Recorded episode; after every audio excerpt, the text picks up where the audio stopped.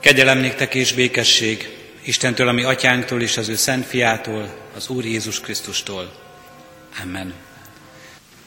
A gyülekezet foglaljon helyet, és folytatva Isten tiszteletünket, a négyszázötvennyolcadik dicséretünket énekeljük.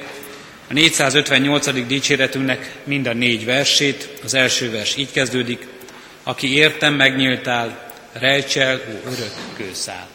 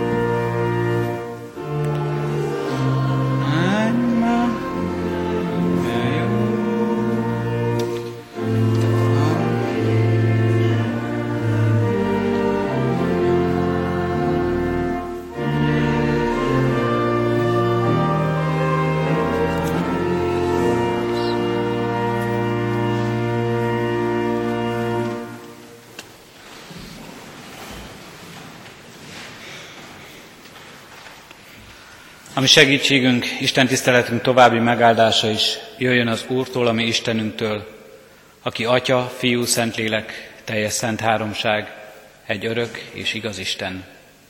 Amen. Kérünk téged, mennyei atyánk, hogy valóban jöjj közénk, áld meg minket jelenléteddel, üzeneteddel, igéd szavával és tanításával.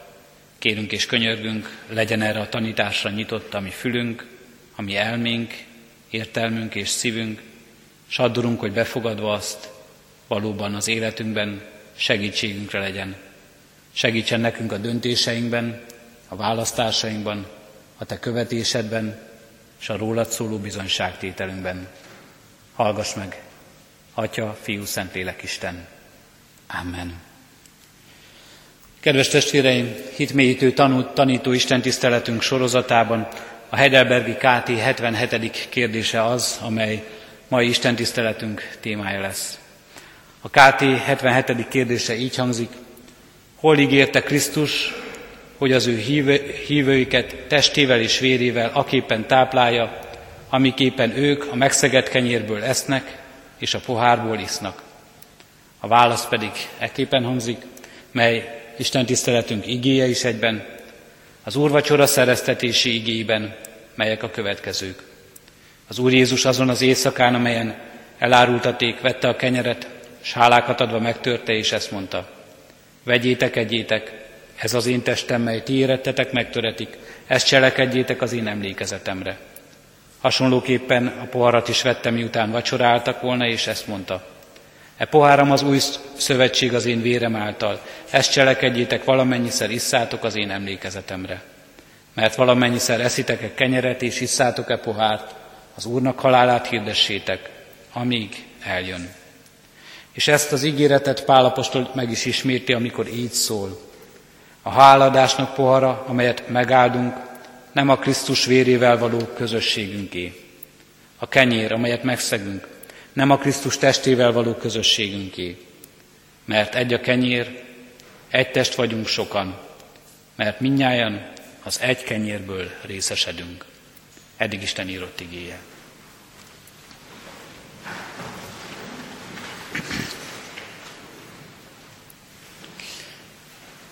Kedves testvéreim, akik alkalomról alkalomra követik a hitmélyítő tanító istentiszteletek sorozatát, azok tudják és hallották, az előző alkalommal is már az úrvacsora kérdéskörével foglalkozott a ká té, és nem csak ez a hetvenhetedik kérdés vezet minket az úrvacsorához, hanem majd a ránk következő hetvennyolcadik és hetvenkilencedik kérdések is.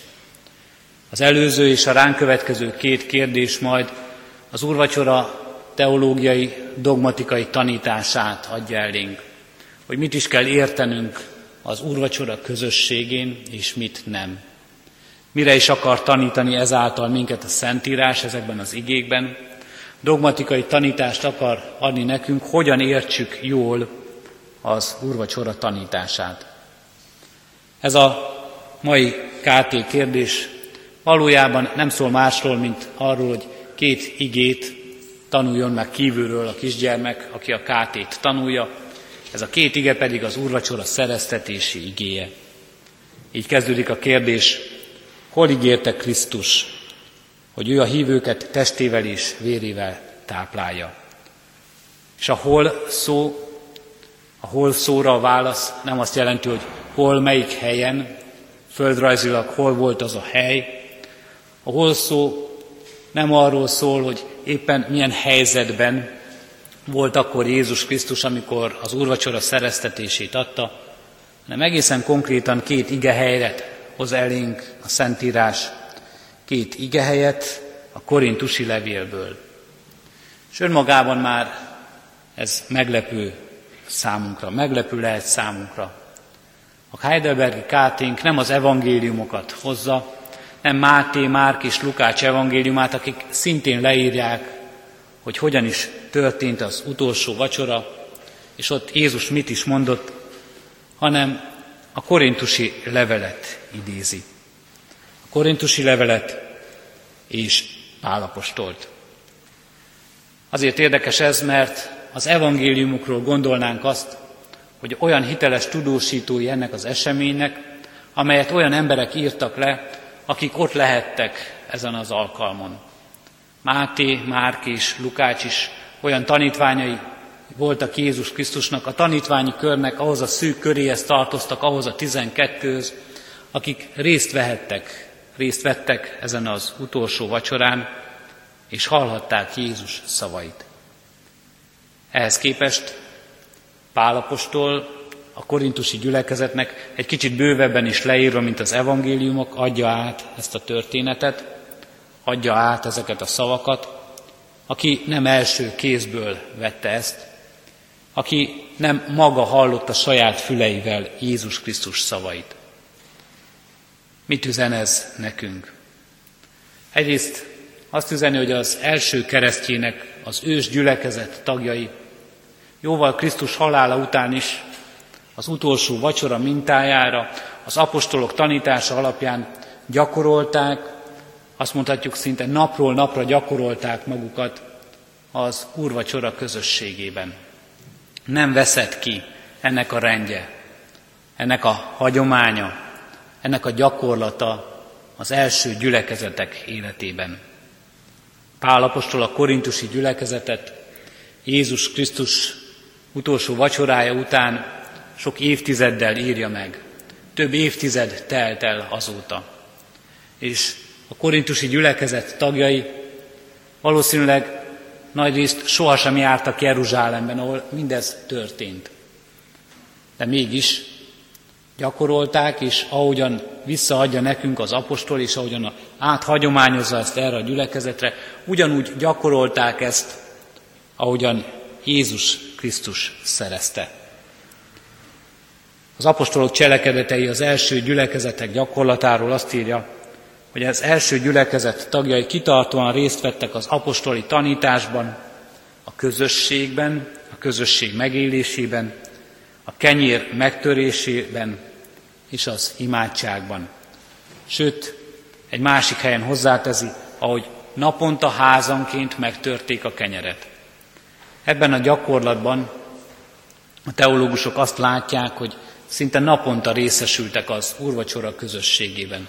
Naponta megemlékeztek arról az úrvacsorán keresztül, mire Jézus tanította őket, hogy ezáltal valójában egy olyan közösségnek a tagjai, amely nem csak az asztal közösséget jelenti, hanem az Istennel, a Krisztussal való közösséget is jelenti az életükben. Jézus Krisztus az úrvacsora szereztetési történetét úgy hagyományozza tovább az apostoloknak, és úgy adja tovább, hogy abban mindig, mindenkor megélhetik annak teljességét. Megélhetik benne azt, amit igazán üzenni akar. Az asztalközösség, az ételközösség, és az az egység, ami az étel, a kenyér és a bor elfogyasztásával az ember testében kialakul. Ez azt a lelki közösséget, és azt a lelki egységet adja át nekünk, amely Isten és az ember között lehet, Krisztus által. Ahogyan említettem, a káténk majd még tovább fogja ezt a kérdéskört magyarázni, és a következő két kérdés még további magyarázatokat fűz ehhez. Nem is szeretném ezt előrehozni, de a mi úrvacsorai liturgiánk, a mi gyakorlatunk, ahogyan mi az úrvacsorát vesszük, a végén egy általában ugyanazzal a szöveggel lezárt formula szerint történik. Amikor általában ezt mondja a lelkipásztor az úrvacsora végén, és azt mondja a testvéreknek, így szerezte a mi Urunk Jézus Krisztus az utolsó vacsorát. Így éltek vele az apostolok, a reformátorok, itt való őseink, és így éltünk vele Isten kegyelméből mi is. Ez az intelem, amely szinte minden úrvacsorázás után elhangzik a gyülekezetben. Miért ez a kötött forma? Miért adjuk ezt így tovább? Azért, mert amire a káténk is utal, ez a közösség nemzedékről nemzedékre, évtizedeken, Pál apostol korára, évszázadokon, a reformáció korára, és évezredeken keresztül a mikorunkra ugyanazt jelenti számunkra. És ez a közösség nem csak az Istennel való közösség. Ez a közösség, a mi közösségünk kapcsolódás az apostolokhoz. Kapcsolódás az ős gyülekezet tagjaihoz. Átvisz ez minket időn és téren, kulturális szakadékon és nyelven keresztül. Elvisz minket Krisztushoz, és minden nemzedéket, és minden embert, aki ebben a közösségben van, összekapcsol a Krisztus láthatatlan egyházában, az Istennel való közösségben. Így szerezte a mi Urunk Jézus Krisztus az utolsó vacsorát. Így éltek vele az apostolok, a reformátorok, hitvalló őseink, és Isten kegyelméből mi is. Milyen érdekes hallgatni ezeket a szavakat úgy, ha közben arra gondolunk, hogy ugyanezek a szavak hangoztak el száz évvel ezelőtt is ebben a templomban. Ugyanezek a szavak hangoztak el kétszáz évvel ezelőtt is ebben a templomban, és háromszáz évvel ezelőtt is ebben a templomban. És a templomunk még csak háromszázhuszonegy néhány éves, de ugyanígy hangoztak el ezek a szavak, még korábban is és korábban is. A szereztetési ige szavai, Mindenkor ezt hallgatták a hívek, amikor a lelkipásztor felmutatta a kenyeret és a bort, vagy amikor a római katolikus testvéreink szokása szerint úrvacsoráztak, amikor a testvérek rátekintettek az ostyára és a kehelyre. Ugyanezek a szavak, ugyanezeket a szavakat olvasták a Szentírásból, és ez alapján mondták azt, ami közösségünk, ami egységünk, a Krisztussal és az egymással való egységünk, az Isten ajándéka az életünkben. Ahogyan mondja az korintusi levél, mert egy a kenyér, egy test vagyunk sokan, mert mindnyájan az egy kenyérből részesedünk.